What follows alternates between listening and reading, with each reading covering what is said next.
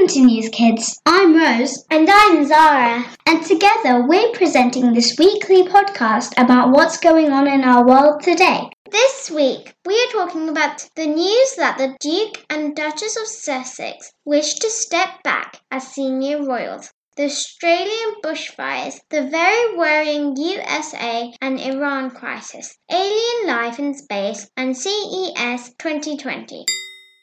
Welcome back to our listeners and to any new listeners. I'm Zara. Welcome back, Rose. It's great to be back. Well, it's been a very long winter holiday. It's been Christmas, it's been New Year's, and it's been the start of a new term. Speaking of the new year, did you have any New Year's resolutions, Rose? Not really. I couldn't choose. I had so many things that I could think of as a resolution. What about you, Zara? Well, I'm sure I made some New Year's resolutions, but I really can't remember them. What about predictions instead of resolutions? What do you think will happen in 2020? My prediction was that it was going to rain a lot in January, and they were correct. It's been raining for the past three days in Dubai. Well, my mother said on New Year's Eve, she predicts that Harry and Meghan were going to leave the royal family. Well, I was definitely not expecting to start the new year with such big news. Earlier this week, Prince Harry and Meghan Markle, the Duke and Duchess of Sussex, made the surprise announcement that they would be stepping back as senior royals and work to become financially independent. They have said that they plan to split their time between the UK and North America, and they will continue to honour their duty to the Queen, the Commonwealth, and their patronages. The couple said that they came to the decision after months of reflection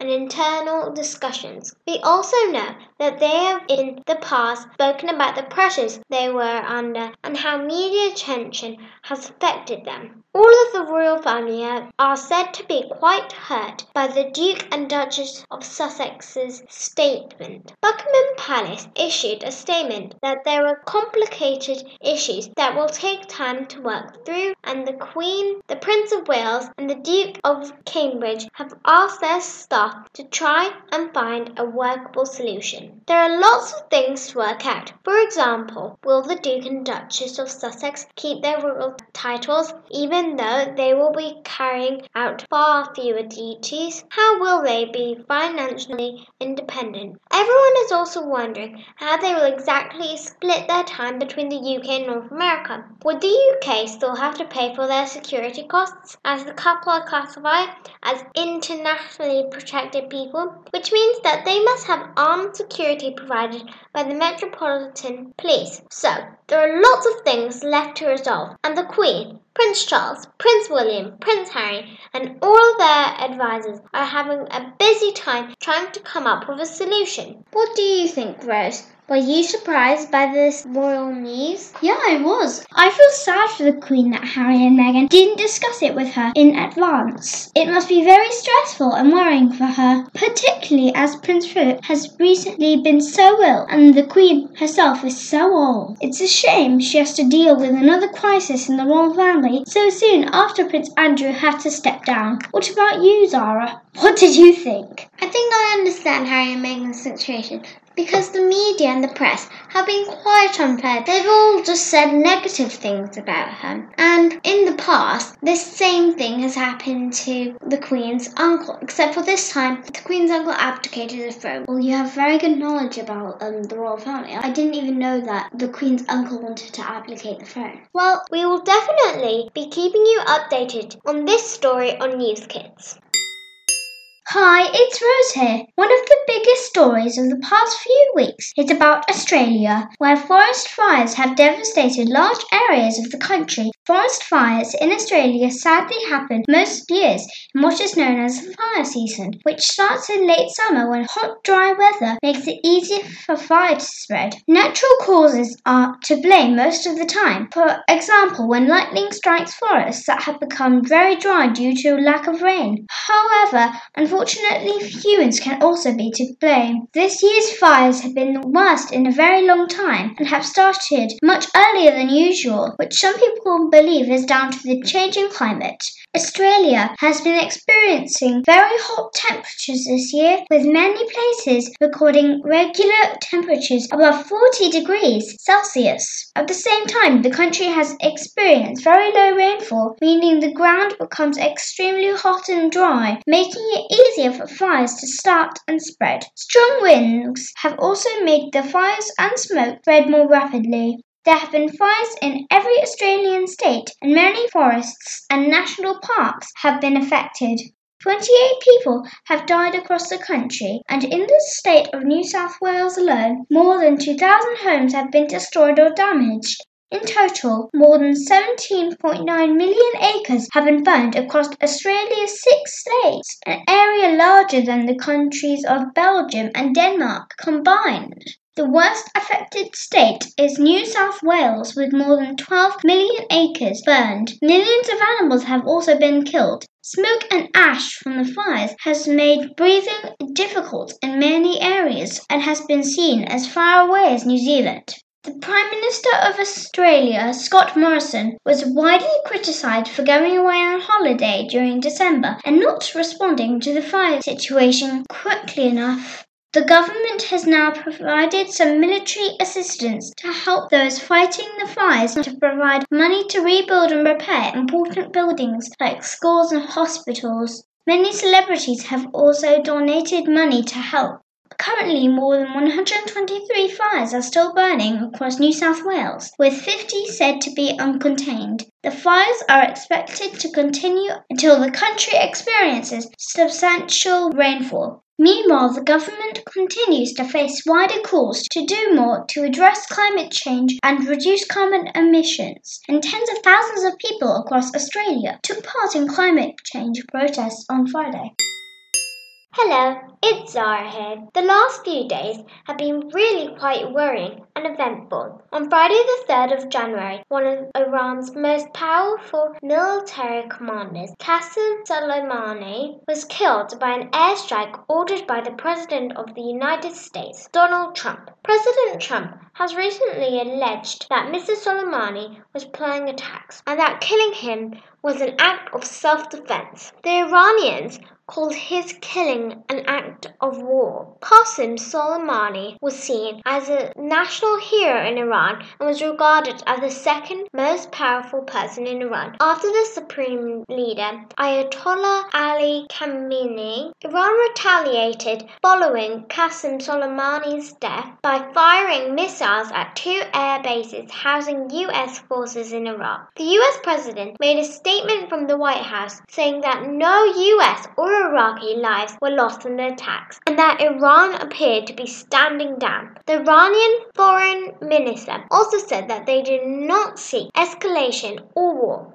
There has been a lot of tension between Iran and the US for a long time. Tensions have increased, but in recent years. As in May 2018, Mr. Trump pulled the US out of the Iran nuclear deal, which he thought was a horrible one sided deal. The nuclear deal was an agreement between Iran and several other countries, including the US, France, China, Russia, the UK, and Germany. Under the deal, Iran is restricted in what it can do with its nuclear program, and in return, the other countries who were part of the deal lifted sanctions. Sanctions are restrictions that they have placed on doing business with Iran. After the US pulled out of the deal in November 2018, some of these sanctions were imposed again on Iran, and that had a terrible effect on the economy. And Iran has said that it will not comply with the restrictions placed on its nuclear program if sanctions are imposed on it. Following the attack on the two US air bases, Mr. Trump said that the US would impose additional sanctions on Iran. All of this has meant that the relationship between the US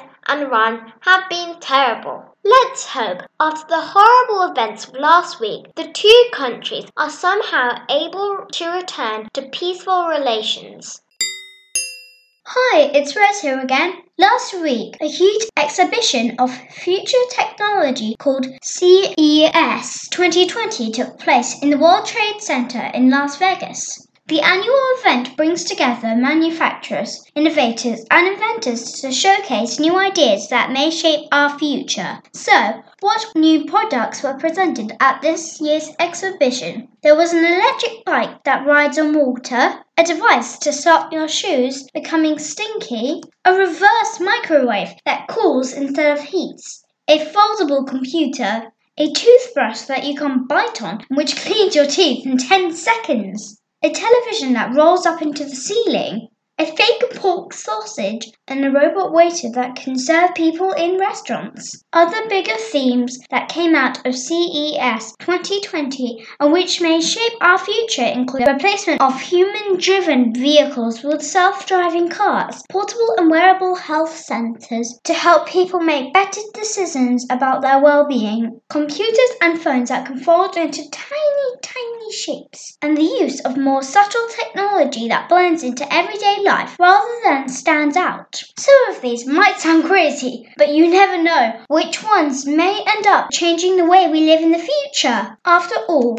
world changing inventions like the light bulb and the television and the telephone were laughed at by people who never thought they could really, really be useful. So I'm excited to see what new products will change the way we live as we grow up. I think my favourite product was the foldable computer or the toothbrush that you buy and which cleans your teeth in 10 seconds because they're easy to use and they're really cool. What about you, Rose? Well, my favourite was the electric bike that goes on water is very unusual and then you can just find yourself skidding along water. And a robot waiter that can do anything I tell it to. Hi, it's Rose here again. Space agencies around the world have spent the last 80 years exploring space, trying to answer the question Are we alone on planet Earth, or could there really be life on other planets? Now, a team of space scientists have said they believe that if they can spot oxygen on other planets outside our solar system called exoplanets, that it will lead them to extraterrestrial life. They say they have come up with the technique to do this using a special super strength telescope built by NASA called the James Webb Space Telescope, which is scheduled to become operational in 2021. So, how will it work? Oxygen is vital for life on Earth and is produced by organisms that use photosynthesis to convert sunlight into energy. Finding oxygen in the atmospheres of exoplanets may show that life also exists there. However, oxygen can also accumulate in the atmosphere of a planet that doesn't have any life at all. Using the James Webb Space Telescope, the researchers will look for patterns of light in an exoplanet's atmosphere atmosphere. The scientists hope that by looking for the strong signals produced by colliding oxygen molecules, the James Webb Telescope will help them decide whether the oxygen they found has come from living or non living things. The scientists may soon be able to answer the question is there life in outer space? That's all for this week. I hope you enjoyed our show and thank you for listening.